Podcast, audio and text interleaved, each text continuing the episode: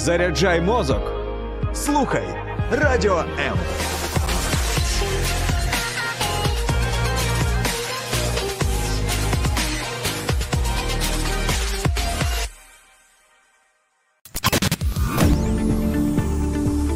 Біблія під іншим кутом. Програма сторінками Біблії з пастором Сергієм Наколом. Вітаю, друзі! Знову радий вас бачити і чути, і також читати під е, нашим стримом на Фейсбуці і на Ютубі. З вами пастор Сергій Накул у програмі Сторінками Біблії. Сьогодні у нас незвичний випуск. Я нагадаю, що ми у цей час розглядаємо книгу псалмів. І ось що цікаво. Коли ми розглядали з вами псалми з 1 по 5, у багатьох з вас виникло цікаве питання. І я навіть думаю, що вкрай актуальне питання, яке є в серцях багатьох людей зараз в Україні. Це питання прощення. Бо дійсно, з одного боку, ми читаємо в Біблії стосовно того, що нам потрібно прощати, прощати наших винуватців або боржників. І всі ми знаємо, як це важко. І часом вкрай болісно і важко прощати тим, хто завдав нам кривди. І ось під час війни у нас виникає це актуальне і слушне питання. І ось чому ви і запитуєте. Що нам робити з прощенням?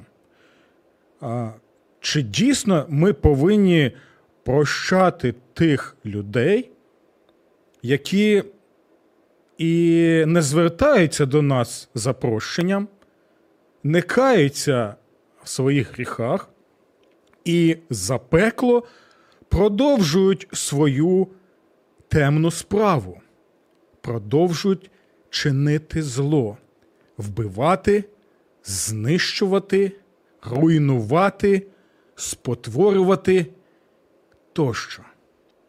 Тому сьогодні ми з вами будемо намагатися відповісти на три головні питання. Перше, що каже Ісус стосовно чому ми повинні прощати? Так? Ще раз повторюю. Перше, чому ми повинні прощати? Друге, за якими умовами ми повинні прощати? Тобто, чи є якісь умови, чи безумовно потрібно прощати за будь-яких обставин. І третє, це те, що вже декілька наших е, слухачів і глядачів зачепило це питання, що нам робити зі словами Ісуса Христа на Христі. Пам'ятаєте, коли Він каже, Отче, прости їм, бо не відають, що коять. Ось сьогодні ми і будемо намагатися за ці 35 хвилин і відповісти на ці запитання. І, друзі, будь ласочка, якщо у вас є, а я впевнений, що у вас є і коментарі, і попередження, і, можливо, ви не згодні, і багато можуть бути незгодним зі мною. Будь ласка, висловлюйте свою думку в коментарях. Як під стримом на Фейсбуці, так і не забувайте про мій канал Сергій Накул сторінками Біблії на Ютубі. І буде чудово, якщо ви будете підписуватися, так і ставити вподобайки. Це буде взагалі чудово. Добре.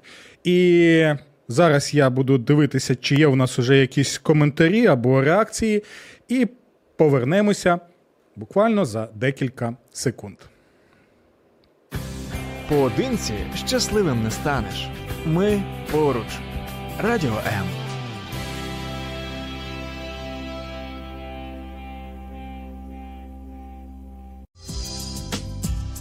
Біблія під іншим кутом. Програма Сторінками Біблії з пастором Сергієм Наколом. Добре, друзі. Таким чином, ми зараз розглянемо три головні питання. Перше, чому нам потрібно прощати з точки зору самого Ісуса Христа. Дивіться, давайте прочитаємо 18 розділ Євангелія від Матфія з 21 вірша. Там цікава ситуація. Дивіться, апостол Петро, і ми знаємо, що це була за людина така цікава, і в Петрі ми можемо побачити у багатьох випадках і самих себе. Дивіться, що запитує Петро у Господа Ісуса. Петро запитує: Господи, якщо зрішить мій брат проти мене, чи має йому прощати до семи разів? А відповів йому Ісус: Не кажу тобі до семи разів, але до сімдесяти разів по сім. Ух! І ось дивіться, яка цікава ситуація. Петра на той час більше цікавило питання а форми.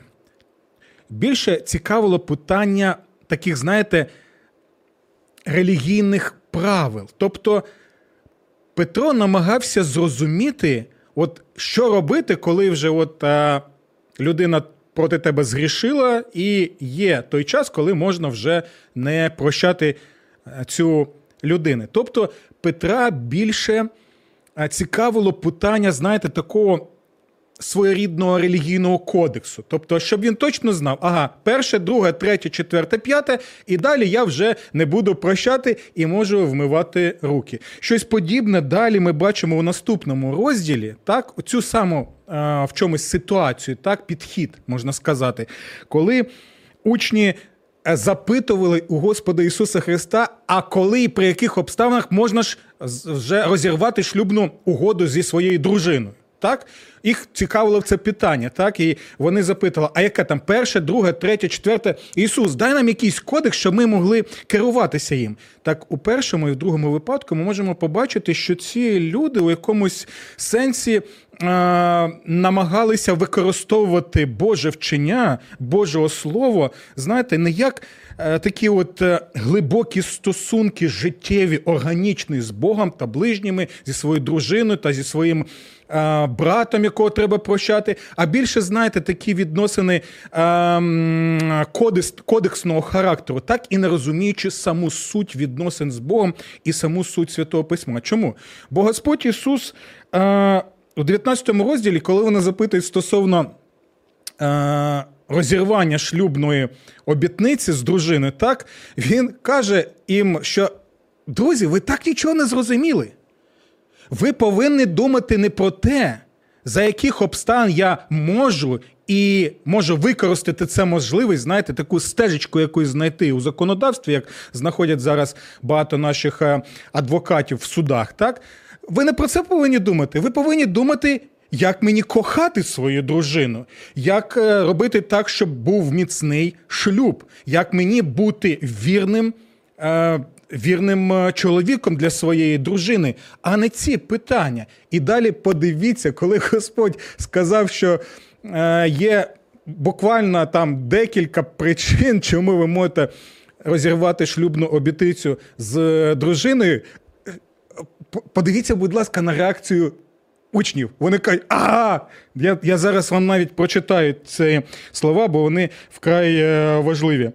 Його учні кажуть йому: коли така справа чоловіка з жінкою, то краще не одружуватися. Тобто їх шокує ці слова для них це взагалі щось незвичне, тому що Ісус Христос Він керується не просто, знаєте, такими формальними, зовнішніми релігійними правилами, кодексами і так далі. Він каже: друзі мої ви повинні перш за все думати не про те, які причини можуть бути, а про те, як втілювати Бога у своїх відносинах стосовно ближнього і стосовно своєї дружини. Добре, у нас нема багато. Е, часу, тому я можу багато проповідати на цю тему, але давайте подивимося далі, як е, Господь Ісус відповідає на запитання Петра. Він, до речі, дивіться, це вкрай важливо. І це я я просто обожнюю мого Господа Ісуса Христа, бо Він не керується, як я вже сказав, просто, знаєте, якимось таким ось релігійним, кримінальним, процесуальним або господарським кодексом. Так? Дивіться, він відповідає притчею. Бачите, він не каже перше, друге, третє, четверте і так далі. Ні, він каже притчу. Дивіться, що він розповідає. Тож царство небесне подібно до чоловіка царя, який хотів розрахуватися зі своїми слугами. Коли почав він розраховуватися, привели до нього одного, котрий був винен 10 тисяч талантів. Величезна сума, це, ну, давайте скажемо, був винен 1 мільярд доларів, наприклад. А як той не мав чим віддати, пан наказав продати його жінку, дітей, і все, що має, і віддати Бог. Фух, справедливо? Справедливо. Угода була? Була. Далі що ми бачимо? Тоді слуга, упавши ниць, кланявся йому і благав. Потерпи ще мені, і усе тобі віддам. Хоча пан чудово розумів, цар розумів, що нічого він вже віддати не може, бо ця сума просто була така, що неможливо її віддати. І пан то слуги, слухайте уважно, змилосердившись, відпустив його, а борг йому простив. Чудово! Але що ми бачимо далі? Коли вийшов той слуга, він зустрів іншого слугу, який був винен йому 100 динарів. Ну, наприклад, 100 гривней. Всього лише 100 гривнів був винен ось цей а, ближній цьому слузі. Добре. І що ж ми бачимо? Він схопив його, почав душити, показуючи, віддайте, що винен. А той другий раб, упавши, благав його, кажучи, потерпи мені, я все тобі віддам. Він же не забажав і вкинув його до в'язниці, доки не віддасть Бог. Фух. Що ж було далі? Побачивши, що сталося, інші слуги дуже засмутилися, пішли і розповіли своєму панові про все, що трапилося. так? Тоді його пан покликав та каже йому: Лукавий слуга, весь той борг я тобі простив, бо ти вблагав мене. Хіба не слід і тобі було змилосердитися над своїм співслугою, як я змилосердився над тобою? І його пан, рознівавшись, передав його кантам, доки не віддасть увесь борг. Так і мій Отець Небесний чинитиме з вами, якщо не простити від вашого серця, кожний братові своєму його переступів. Що ми бачимо в цій притчі? Ця притча вона відповідає на питання, чому ми повинні прощати. Так? Чому ми повинні прощати? Ось зараз ми і докладемо зусиль, щоб зрозуміти це. Дивіться, а він показує, що є цар, справедливий цар, який дійсно керується якимись умовами, справедливими умовами. Так? І ми бачимо людину, яка в борг взяла, але взагалі не не спроможна віддати борг. І за справедливістю дійсно потрібно було якийсь вплив, якесь покарання. Цар діє справедливо. Але ми бачимо стан цієї людини, цієї слуги. Він е, благає, він на вколішках, так він зі сльозами, з соплями, як то у нас кажуть в народі. Він благає, благає, благає. У мене і дружинонька, у мене і діточки. Що буде взагалі з моєю родиною? Це, Це просто жах такий. І зверніть увагу, цей справедливий з одного боку цар це те, що ми розглядаємо в псалмах. З іншого боку, він також не лише справедливий, але він ще й милосердний. Його серце не лише справедливе, але й милосердне серце. І дивіться, цей цар він прощає борг своєму слузі. Тобто він прощає той борг, який цей слуга взагалі жодним чином повернути не міг. Все. Крапка. І ось далі Господь Ісус показує наступне. Дивіться, людина, яка отримала таке неймовірне, надпотужне, надприроднє прощення, це просто чудо що повинна робити ця людина. І ось він каже: от дивіться, що ця робить людина. Він приходить до іншого, можливо, до свого товариша, який заборгував йому всього лише 100 гривнів, і такі були обставини в його житті, що він не міг повернути. От ну не міг і все. В злиднях людина опинилася. Як багато зараз наших людей е, протягом війни, коли втратили е, практично все, так? І що робить ця людина, яка отримала це грандіозне прощення? І може ви побачите, він душить цю людину, він вимагає від нього ці 100 гривнів якісь. Да? І що ми бачимо? Незважаючи на це, що ця людина благає таким же чином, тут навіть слова такі самі, які використовуються, що. Будь ласочка, будь ласочка, потерпи мені, я все тобі віддав. Він ж не забажав і вкинув до в'язниці, доки не віддасть Бог. Тобто, дивіться, людина, яка отримала таке прощення, вона повинна була що робити? Вона повинна була діяти в дусі цього прощення, яке вона отримала від царя. Він повинен був втілювати дії того, хто його простив. І тому а, очікувалося, що якщо він отримав це прощення таке величезне, то, звичайно, він тоді повинен і прощати і людину, яка благає його, вимолює його. Е, Все робити, так волає навіть до нього, щоб простити йому також. Бо мені простили, і я буду прощати. Але тут ми бачимо таку а, неймовірно жахливу ситуацію. Тому ми далі бачимо наступне: цей цар коли йому доповіли, він зробив усе, щоб знову керуватися справедливістю. Тією справедливістю, яку сам на себе накликав ось цей невдячний слуга. Що цим хоче сказати Господь Ісус? Він хоче сказати наступне. Чому ми повинні прощати? Тому що Отець наш Небесний простив нам цілковита. Наш борг, який ми не змогли б сплатити, борг наш гріха. Чому ми повинні прощати?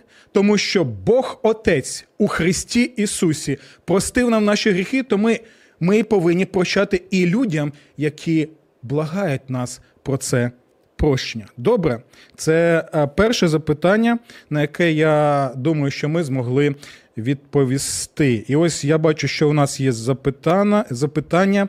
Геннадій пише: Шалом, отче Сергію. Шалом, Геннадію.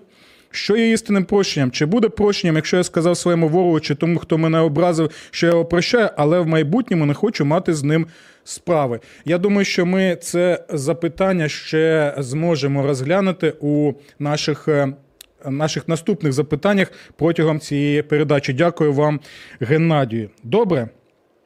І ми бачимо е, перше, що ми повинні прощати, тому що Бог прощає нам. Добре. Але друге запитання, яке нас бентежить і турбує, вкрай важливе.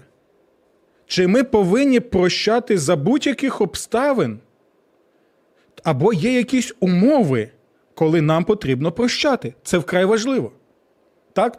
І відповідь на це питання ми бачимо вже у цій притчі. так? Але давайте зараз звернемо увагу на е, слова Господа Ісуса Христа в Євангелії від Луки. Так, Там він цікаві речі каже стосовно того, чи є якісь умови, яким чином нам потрібно прощати, або яка динаміка прощення. Бо а, в нашому суспільстві є багато, знаєте, таких ось а, зловживань цим взагалі розумінням прощення і що означає конкретно прощати. І, і цікаво те, що Господь е, вкрай чітко, коротко, але в той же час, е, знаєте, таким чудовим стилем пояснює, що це означає. Це 17 розділ Євангелія від Луки. Давайте прочитаємо це з третього вірша. Там буквально декілька віршів.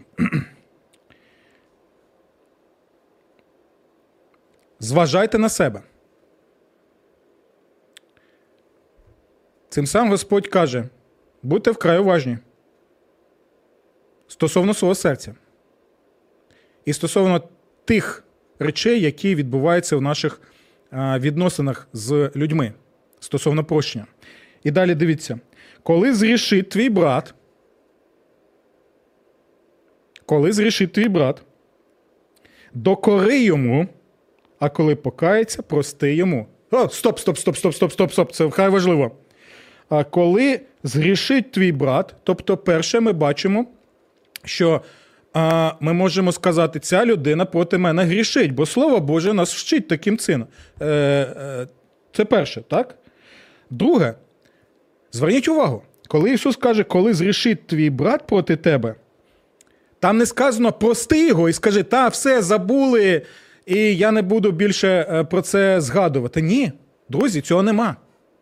Це вкрай важливо. Перше, це те, що мова йде про міжособисті стосунки між людьми в, в родині, наприклад, або в суспільстві, так, або в громаді і так далі.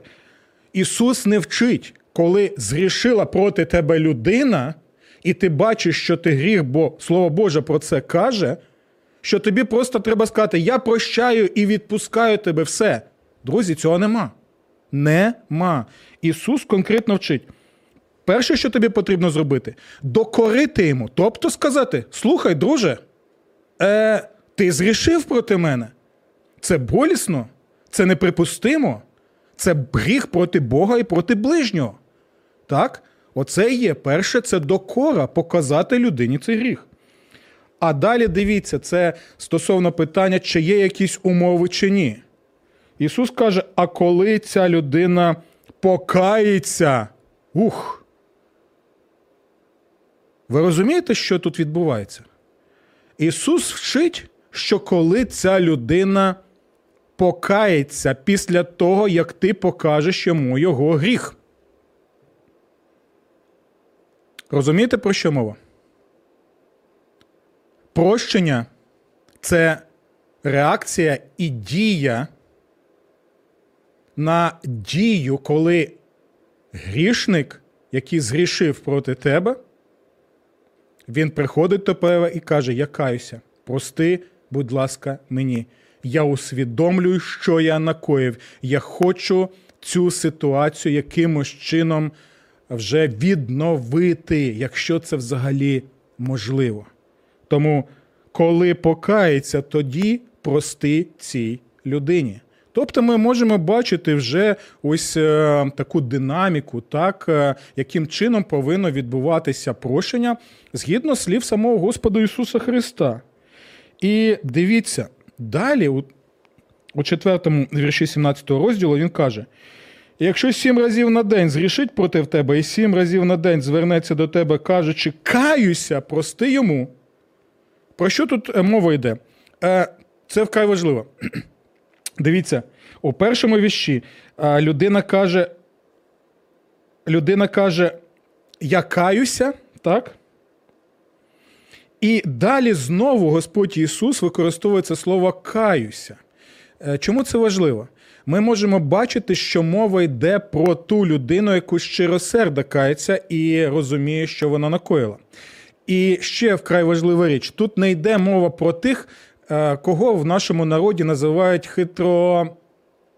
хитромудрі. Буду використовувати це слово, хоча є більш таке е, міцне слівце, але ми його не будемо використовувати в прямому ефірі. Тобто мова не йде про хитромудрих людей, які просто, знаєте, коять проти вас зло, коять, коять, коять. Про це книга приповістей багато каже. І ви повинні їм прощати. Ні, ні, ні, ми повинні бути мудрими. І бачите, якщо людина навмісто запекла. Е, Робить цей гріх знову, знову, знову, знову, знову, знову, знову проти вас кажете: слухай, друже, тут щось не те. Тут щось ем, е, не, не бачу я, щоб це було дійсно каяття щиросерда у цьому питанні. Так? І це теж вкрай важливо. Таким чином, ми можемо побачити, що- умова є. Умова така, що людина, яка згрішила проти тебе, ти повинен показати цій людині її гріх проти тебе, і ця людина повинна звернутися до тебе, сказати, каються, прости мені, будь ласка. І ось тоді, у цьому випадку, коли ви бачите це щирос- щиросерде прощення, тоді і відбувається прощення. Що ви думаєте стосовно слів Ісуса Христа? Чи є у вас якісь доповнення, чи ви згодні, чи не згодні? Будь ласка, ви можете написати нам під стримом на Фейсбуці або і на Ютубі, і повернемося до розглядання третього питання за декілька секунд. Біблія під іншим кутом. Програма сторінками Біблії з пастором Сергієм Наколом.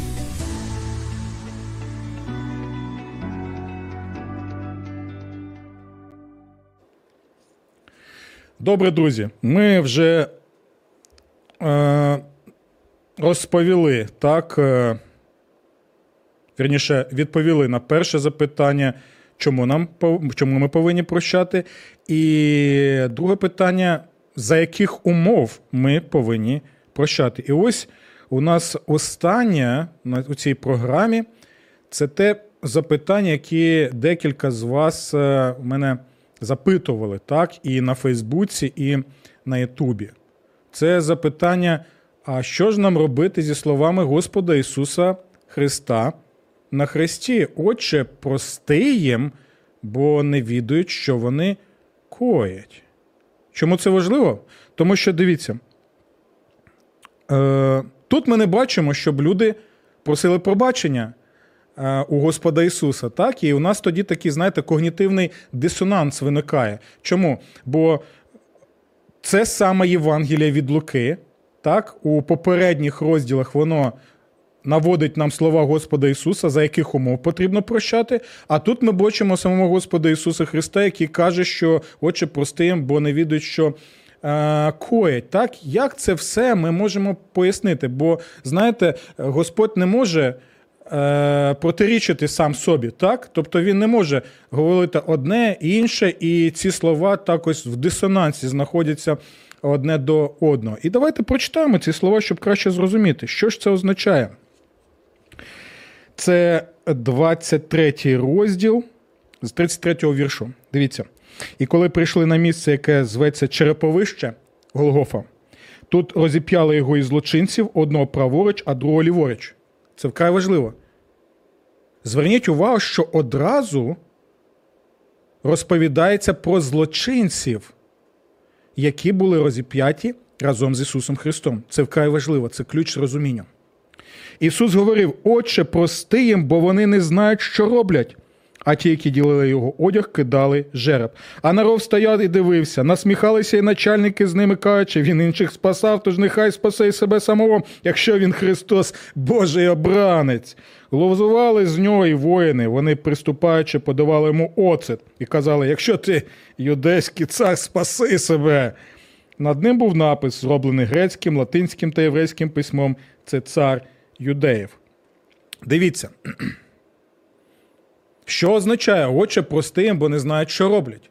Чи це означає, що Отець Небесний чує ці слова Господа Ісуса Христа на Христі, і тоді усі ті люди, які знущалися і які вбивали Господа Ісуса Христа, які блюзнірство своє показували, своє ставлення до Господа Ісуса Христа, невже усі ці люди вони автоматично прощені, бо Господь Ісус сказав, прости їм, так? І якщо вони помирають і пред лице Боже предстають, то що тоді? Вони скажуть, а. Ми не вірили в Ісуса, ми знущалися над Ним, ми і не просили прощення, але ти повинен нас взяти в рай. Чому? Бо твій же син сказав, що прости їм. Так? А якщо прости, то ти повинен простити. Це ж його слова. Чи може щось інше? Чи може є також щось таке, що показує нам, кого саме Отець Небесний простить. Пам'ятаєте, ми звернули увагу, що з самого початку там мова йшла про двох злочинців. І ми бачимо далі. У цьому тексті знову мова йде про злочинців, і ми можемо побачити, хто. Хто саме може отримати прощення Отця Небесного завдяки заступницькій молитві Ісуса Христа на Христі. Дивіться, читаємо далі. Один з розіп'ятих злочинців лихословив його, кажучи, хіба ти не Христос, спаси себе й нас. А другий обізвався і, докоряючи йому, сказав: Чи ти не боїшся Бога? Коли й сам на таке засуджений? Але ми справедливо, бо дістаємо належно за те, що вчинили. Він же нічого поганого не зробив і додав: Ісусе, згадай мене, коли прийдеш царство Твоє. І Господь сказав йому: Запевняю тебе, сьогодні ти будеш зі мною в раю. Що тут відбувається? Друзі, дивіться. Коли Господь волає до свого Отця Небесного, каже, Отче, прости їм, бо не знають, що роблять. Ці слова чули ці злочинці, які були поруч з Ісусом. Обидва, так? Це вкрай важливо. І чи простить Отець Небесний тоді обом, наприклад, злочинцям? Я вже ж зараз не кажу про той великий натовп, який там зараз був. Ми зараз зосередимо увагу лише на цих злочинців, так? Чи Отець Небесний простить автоматично цих двох злочинців, чи щось потрібно відбутися? І дивіться, це вкрай важливо. Один лихословить Ісуса, так? А, він разом з іншими, як блюзнір, він насміхається над Ісусом Христом, так? Але ми бачимо щось інше. Ми бачимо людину, яка каже: чи ти не боїшся Бога?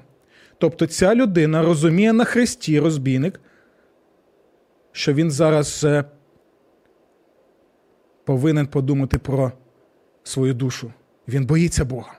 Він згадує слова Божі в Біблії. Далі він каже, що ми були засуджені справедливо. Ми дістали належно за те, що ми вчинили. Це вкрай важливо. Чому? Ця людина усвідомлює, що вона винна. Вона усвідомлює, що вона боржник Богу у своїх гріхах і переступах. Тобто ця людина щиросердо розуміє, що вона накоїла у своєму житті стосовно Бога і ближнього. Вона що робить? Усвідомлює і вона кається. Нема самого слова каюся, прости мені, але усе це показує щиросерде каяття. Господи, прости мені, я твій боржник, і я заслуговую те, що зараз отримую. Так? І далі, дивіться, а він нічого поганого не зробив. Усвідомлення, що є добро, що є зло. І далі дивіться, оці слова Ісуса, згадай мене, коли прийдеш у царство Твоє. Це і є прости мене, каюся. І дивіться, що відбувається. Кому саме Ісус каже, що сьогодні будеш зі мною в раю? Це вкрай важливо.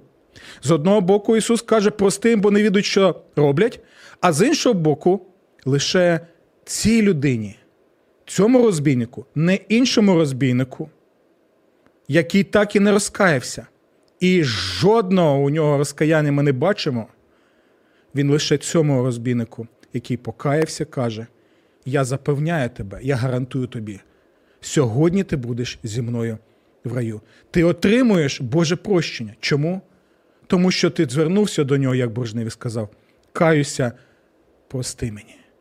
Тому ми можемо побачити, що навіть і в цьому тексті не все так просто, і це не означає, що ми повинні, знаєте, просто дивитися на зло, яке відбувається, на запеклих грішників, нечистивців, так е, вбивців, які, наприклад, прийшли і вбивають, нищать, руйнують. Як ми можемо прощати цим людям, якщо вони навіть не усвідомлюють, що вони коють лихо? Як ми можемо прощати, якщо вони не звертаються за прощенням? Як ми можемо е, прощати, якщо вони не кажуть каюся, бо ми зрішили, ми заслуговуємо покарання, справедливого Божого покарання? Як може це відбуватися, відбуватися навіть на рівні країни? Як це було, наприклад, з, нацистською Німеччиною? Пам'ятаєте, коли країна вона покаялася у тому, що відбувалося протягом Другої світової війни, і навіть зараз Німеччина вона все робить для того, щоб знову і знову своїми вчинками, своєю політикою все зробити так, щоб якимось чином згладити повністю свої переступи і гріхи проти а, знищення євреїв, інших народів і проти всієї тієї чоловік е, людоненависницької політики, яка тоді відбувалася. Друзі, я сподіваюся, що я зміг е, трошечки відповісти на ці питання. Якщо ви не згодні зі мною, я вкрай очікую, що ви напишете, напишете мені або на Ютубі, або на Фейсбуці, і зустрінемося тоді, щоб розглянути ваші інші питання наступного тижня. Божих вам благословень. Сподобався ефір? Є запитання або заперечення? Пиши радіом.ua